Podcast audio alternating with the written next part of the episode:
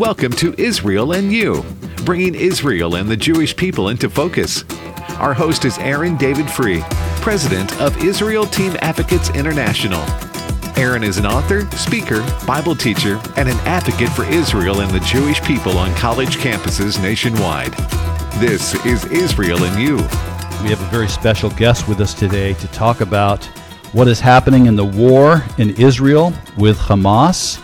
And we have a up-to-date moment here with our friend Stuart Roth. And Stuart serves as senior counsel to the American Center for Law and Justice and the European Center for Law and Justice. Stuart attended law school with ACLJ's chief counsel Jay Sekulow, and they have practiced law together since 1980.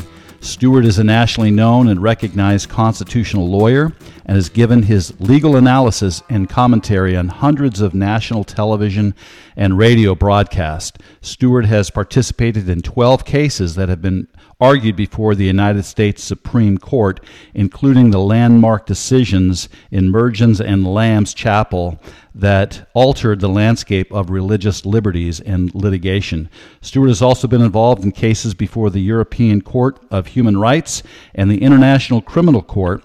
Part of Stuart's work at the ACLJ is defending Jewish students from anti Semitic attacks on college campuses. And so, what I love about Stuart is number one, he's my best friend. And the other thing is, he sees things from 40,000 feet. And so he's a great guy. I talk to him all the time. Just give me an understanding of what, what is happening in this conflict. So, welcome to Israel and you, Stuart. It's great to be with you again, Aaron. Yeah, and um, so just give us your forty thousand foot, uh, you know, look down upon this this conflict. What what's an update? What do you th- perceive is happening at this moment? We're we're uh, right around uh, Thanksgiving, so we're uh, you know a month and a half into this war. So what's your what's your context? Well, I, I think the war has a has a has a ways to go. Quite frankly, uh, Israel is not going to uh, pull out of Gaza until they quote unquote finish the job. And what is finish the job? It's to ensure that Hamas does not govern Gaza. That could never happen again. It can't happen again. It's not only the Israeli people that won't tolerate it, but actually the Arab neighbors. Uh, Hamas is a disruptive force in the Middle East. It's a disruptive force to the Egyptians, to the Jordanians, to the Saudis. It doesn't do their governments any good to have this kind of turmoil in the region on their streets. So, you know, those countries, those other Arab countries that have established some sort of detente and relationship and trading partner, uh, you know, connections with Israel, they can't say a lot in public because their populations are still very pro Palestinian, or uh, another way to say it, anti Israel. Um, but behind the scenes, they want Hamas destroyed and gone forever. Mm. And so uh, it's a complicated situation. Hamas has uh, been building tunnels, as everybody knows, and these tunnels are more like underground cities. If if anybody has any uh, you know knowledge about some major cities in the United States, the subway and train systems underground in New York and Chicago. They're like they're like actual cities that have been built underground.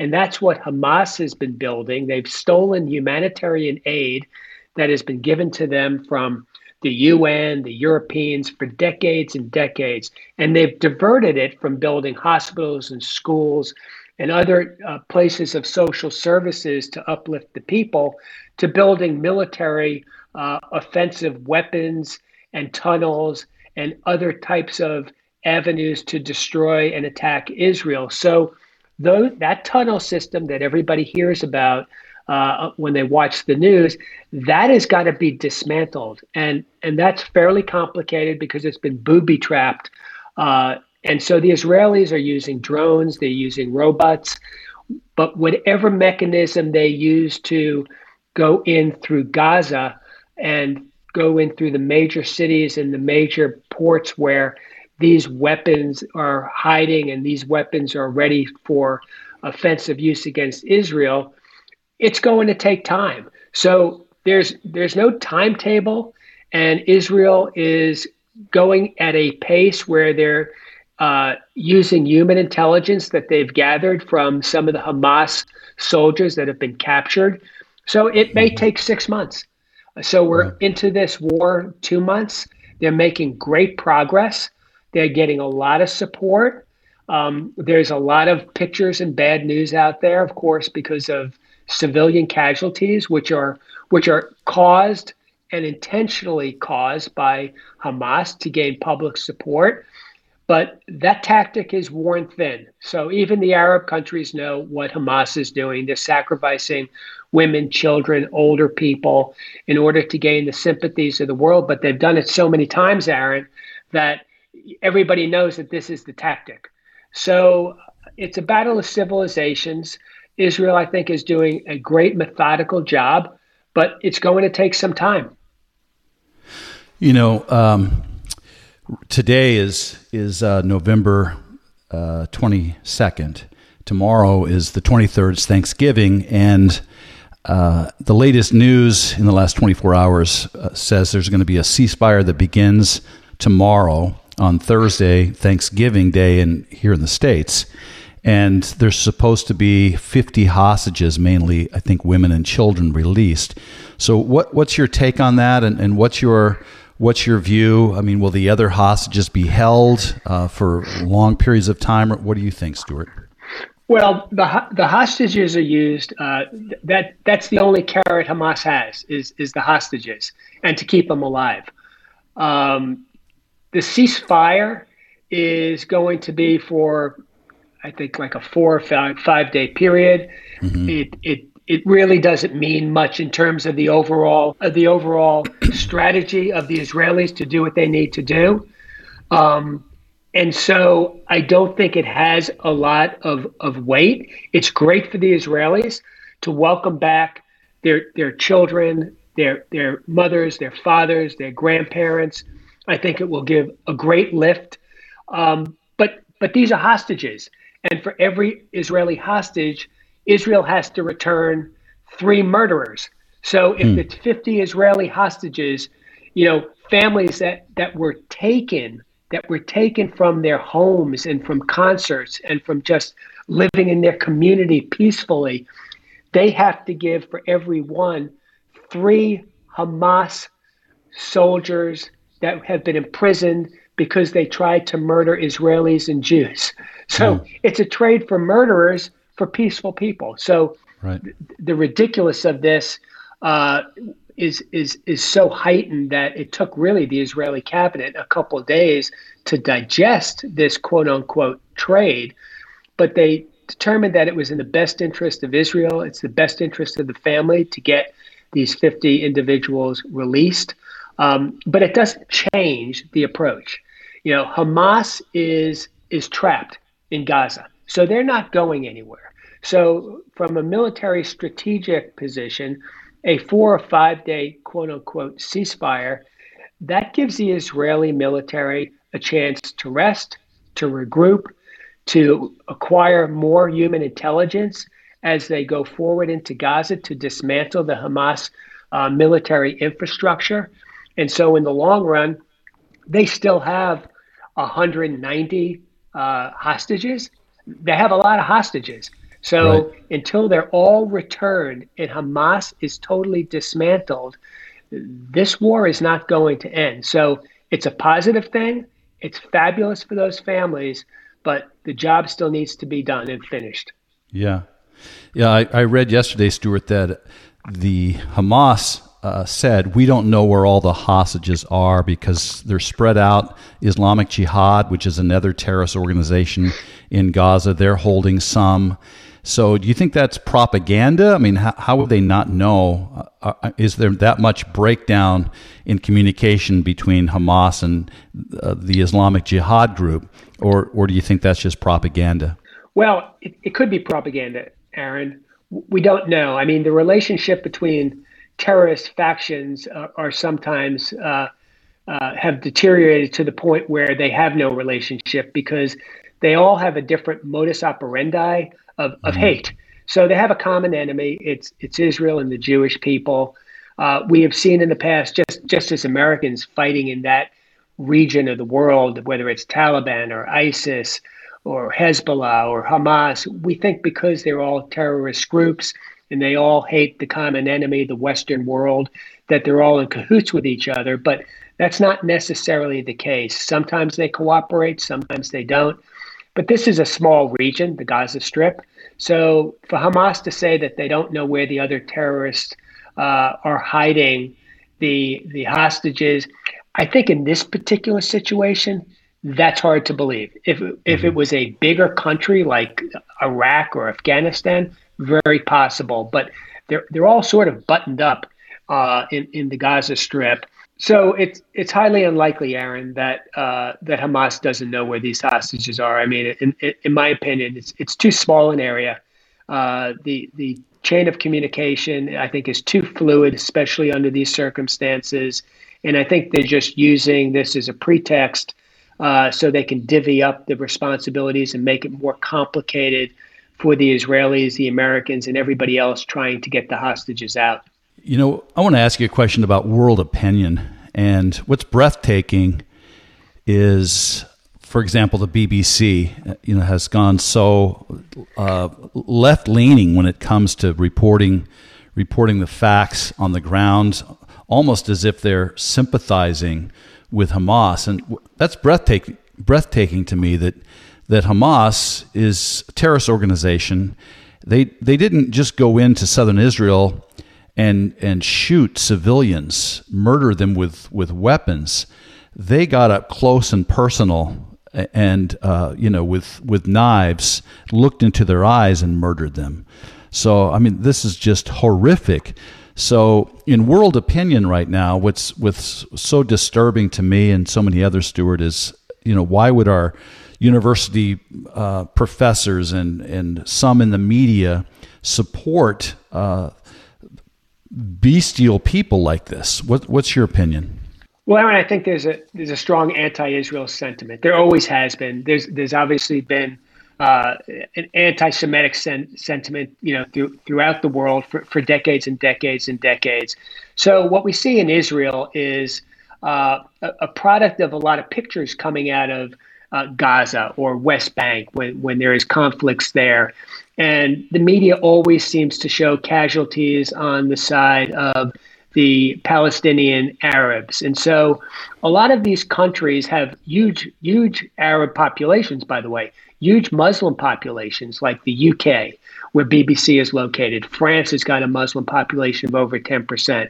And so they gain a stronghold in those countries and they start affecting the media and they start affecting the way the country thinks.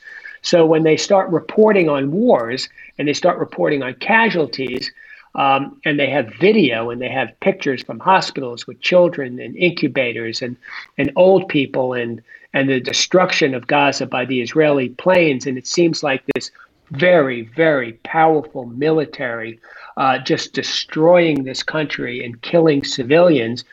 Well, then the, the, the sympathies, which at the beginning were, were with Israel, uh, those have long evaporated.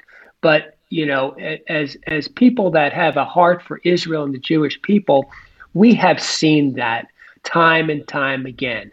Israel gets attacked, and at the inception, there's a lot of support for Israel. But then, as Israel retaliates and defends itself, and they do so in a fairly significant way, then everything very quickly changes, and the sympathies uh, and the media sources, not just the BBC, but we see it here, whether it was C- CNN or M- MSNBC or NBC or ABC. What do you see in the nightly news? All of the pictures from Gaza, all of the pictures from the hospitals, all of the pictures of the destruction that's caused by the Israeli bombing and planes. And then it, it, it, it gets old to sort of defend Israel in the eyes of the media and the population.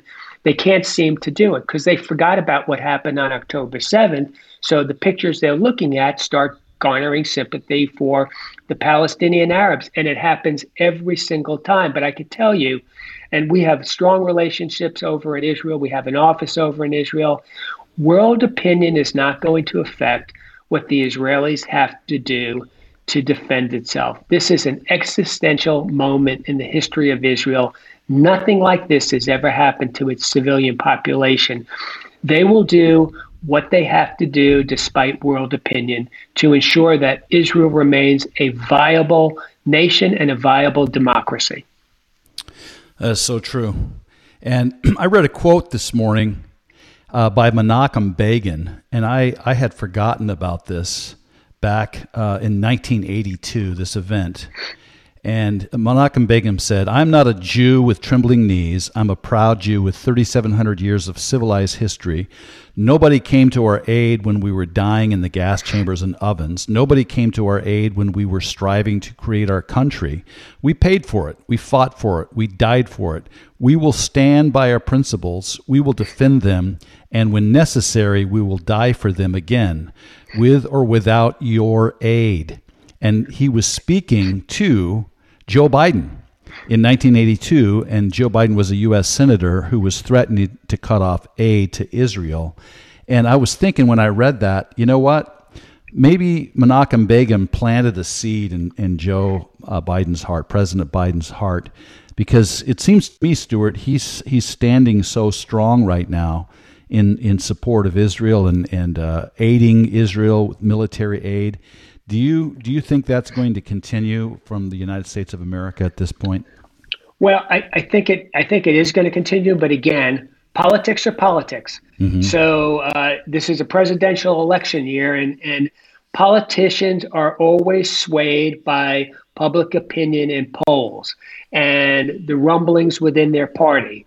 So I think to any any party that's governing and that has to be involved in a war like this when the, when the pictures and the damage is shown every single day, as, as we just discussed with the BBC or the media in the United States, mm-hmm. the Americans want this to end quickly.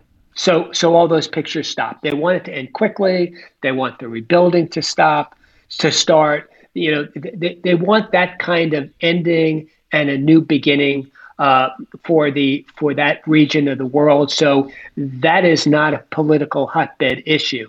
So mm-hmm. right now, I think the Israelis and and I know this are appreciative that everything that's being done in Washington, and they hope it stays its course. But you can see for what's happening in Ukraine. Uh, there was a great deal of support at the beginning of the war, but now we're mm-hmm. into it for two years. Right. And the American support is waffling. So, will the Americans support waffle in Israel? Well, that depends. It could if it keeps going on and on and on, and public support for this president starts deteriorating to a point where he, he's going to lose the election because of this. Well, mm-hmm. again, politics are politics. So we hope and pray that he stays the course. Yeah, I pray so too. And at this point, I'm I'm I'm proud. You know, it's I don't agree with the president on everything. I don't agree with any president on on everything. But in this case, you know, President Biden uh, seems to be uh, maybe fulfilling the words of Menachem Begin and and uh, uh realizing that, that the Jewish people they're going to defend themselves no matter what, and and you know, giving them support and aid. And I, I so appreciate that. So. Uh, I've got a question just for you personally, as sure. a Jew. As a Jew, you were raised, you know, a conservative Jew, and uh, what is happening in your own heart right now, Stuart? As I mean, you, as a Jewish person, sees all this, and there's such a tie within your soul uh, to Israel, the Jewish people globally. So, you know, in your own soul, how are you doing? Well, I, I could tell you, and we've spoke about this before. Mm-hmm. I think um, you know, I'm at, I'm at the age where I've been through a lot of these significant wars. So, in 1967, uh, I was I was 12 years old, and so that was a major major war. Uh, Israel at that point was not a military power. They got attacked by all their Arab neighbors who wanted to push them into the sea. The country was only a couple of decades old. American opinion and the support of Washington, D.C. was not significant in 1967. You know, this country has become pro Israel only recently. uh, it's it hasn't been that way. It wasn't that way in the 1967 war. It wasn't that way in the 1973 war. The support of Israel in this country was tepid at best, and their military capabilities were marginal at best. And those wars were really existential wars, in that that country could have disappeared from the face of the earth, being attacked by all of its Arab neighbors together from all sides, geographically, by the way. So, in this point in time, what happened was horrific. But Israel now is an unbelievably sophisticated country. Their military is the strongest in the Middle East. Uh, their their economy is one of the strongest in the Middle East, one of the strongest in the world. They're not going to disappear from the face of the earth. So, from somebody that really went to bed at night in the 1960s and 1970s and didn't know when I woke up whether there would be an Israel, and that's not mm-hmm. exaggerating because right. Jews in America didn't know whether there was going to be in Israel because we didn't have presidents then in the United States that were 100% behind Israel. We didn't have a Senate or a Congress that was 100% behind Israel. They loved the Arab gas, the Arab oil. They didn't know. They played even hand. They, if they gave military arms to Israel, they would give military arms to Egypt or Jordan. They didn't want to play favorites in the 1960s and 1970s because the Arab oil was more valuable to the American presidents and the American government in those decades than a friendship to a fledgling country named Israel. So, having been through that, this is not existential in, in that regard to me. Mm-hmm. Um, but what happened on October 7th was horrific. And to me, uh, it was barbaric. It was displayed a lack of civilization. And the depressing part about that is it clearly shows that uh, this quote unquote two state solution, and people usually keep throwing out that phrase, is a mirage. It can never mm-hmm. happen. You can't have a neighbor like that that has a government and a military and has a status as a state that's dedicated to destroying you. So um, I feel very bad that Israel is located in a really, really bad area of the world. And and that can't change because Israel is Israel. But its neighbors, that's really it's a terrible thing for people uh, that have been called to Israel, that are Israelis, that are Jews, that have come from all over the world to gather in the Holy Land, that they have to live in this kind of environment when all the Israelis and the Jewish people want are, is peace. And right. they don't have peaceful neighbors. You know, that's so true. And speaking of peace, uh, shalom, I was on a, um, a Zoom call on Monday with uh, a group of uh, uh, people that were talking about anti-Semitism, dealing with anti-Semitism on, on college campuses, and and one of the guys in the call he's he's a Jewish uh, guy from uh, New York City, and he said to me, Aaron, what is your take? Um, he said it's it's just so unnerving. It's just like the bowels of hell have opened up with with hatred towards the Jew, and it, it just seems like everywhere you look, there's anti-Semitism. It's just things are falling apart, and as far as hatred is just exploding. And he said, "Why do you think that is?" And and it just came to me, and I don't know if I'm right or wrong, but of course the scripture uh, in Psalm 122, seven, may those May those who love you be secure. Pray for the peace of Jerusalem. May there be peace within your walls and security within your citadels. For the sake of my brothers and friends, I will say, Peace be upon Israel. For the sake of the house of the Lord our God, I will seek your prosperity. And I was thinking about it, Stuart, and peace is the Hebrew word shalom, which means something much deeper than the word peace. It, it means completion, placed in order, restoration. And when I thought about that, I was thinking about uh, Deuteronomy 32 8, which says, When the Most High gave the nations their inheritance, when he separated the sons of man, he set the boundaries of the peoples according to the numbers of the sons of Israel. So, in a spiritual, unique way, from that scripture, it seems that all the nations are supernaturally, whether they like it or not, are connected to Israel. And so when Israel is out of order, then the nations are out of order. And then you go to Ezekiel 5 5, I have set Israel in the center of the nations. And so if, if, if Israel's out of place, if Israel is not at peace, if Israel is, is not complete and restored and out of order, then all the nations are suffering. And, and, and from your 40,000 foot view, uh, as you look at the nations right now, is do you think there's any correlation between that? It's like, you know, when Israel is upset, it's like the whole world right now is focused on on Jerusalem. What's your thoughts on well, that? Well, I, I, I I totally agree. You know, even if Israel was not at war in Gaza, you know, let's let's go back two months. Sure. The truth of the matter is, you can pick up the newspaper any day wherever it is, whether it's the New York Times, the Washington Post, some Wall Street Journal, uh, you know, some some local newspaper. There's usually an article pertaining to Israel, either on the front page or the second page. Right. Even right. when there's not this kind of conflict. Yes. Israel is always in the news. It, you you turn on the TV, Fox, CNN. It doesn't make a difference. MSNBC, BBC, regardless of the political persuasion or viewpoint, a story about Israel is always there, even when you're not having a war. It, it right. listen, it is what it is. It is a focal point. It is it is an important place for those people that have been there. You know what I'm talking about. Mm-hmm. It's an experience like no other. Um, so the connection that the world has to Israel, regardless of people's faith and religion, is remarkable. So when something's going on in Israel, it's newsworthy and it grabs the attention of the entire world. Yeah, when, when I was thinking about that this morning earlier, Ezekiel 5 5 have set Israel in the center of the nations. I was I was thinking of a ceiling fan, Stuart. You know, right. and, and and if the weights are off on a ceiling fan, the whole fan just wobbles, right? Out of control.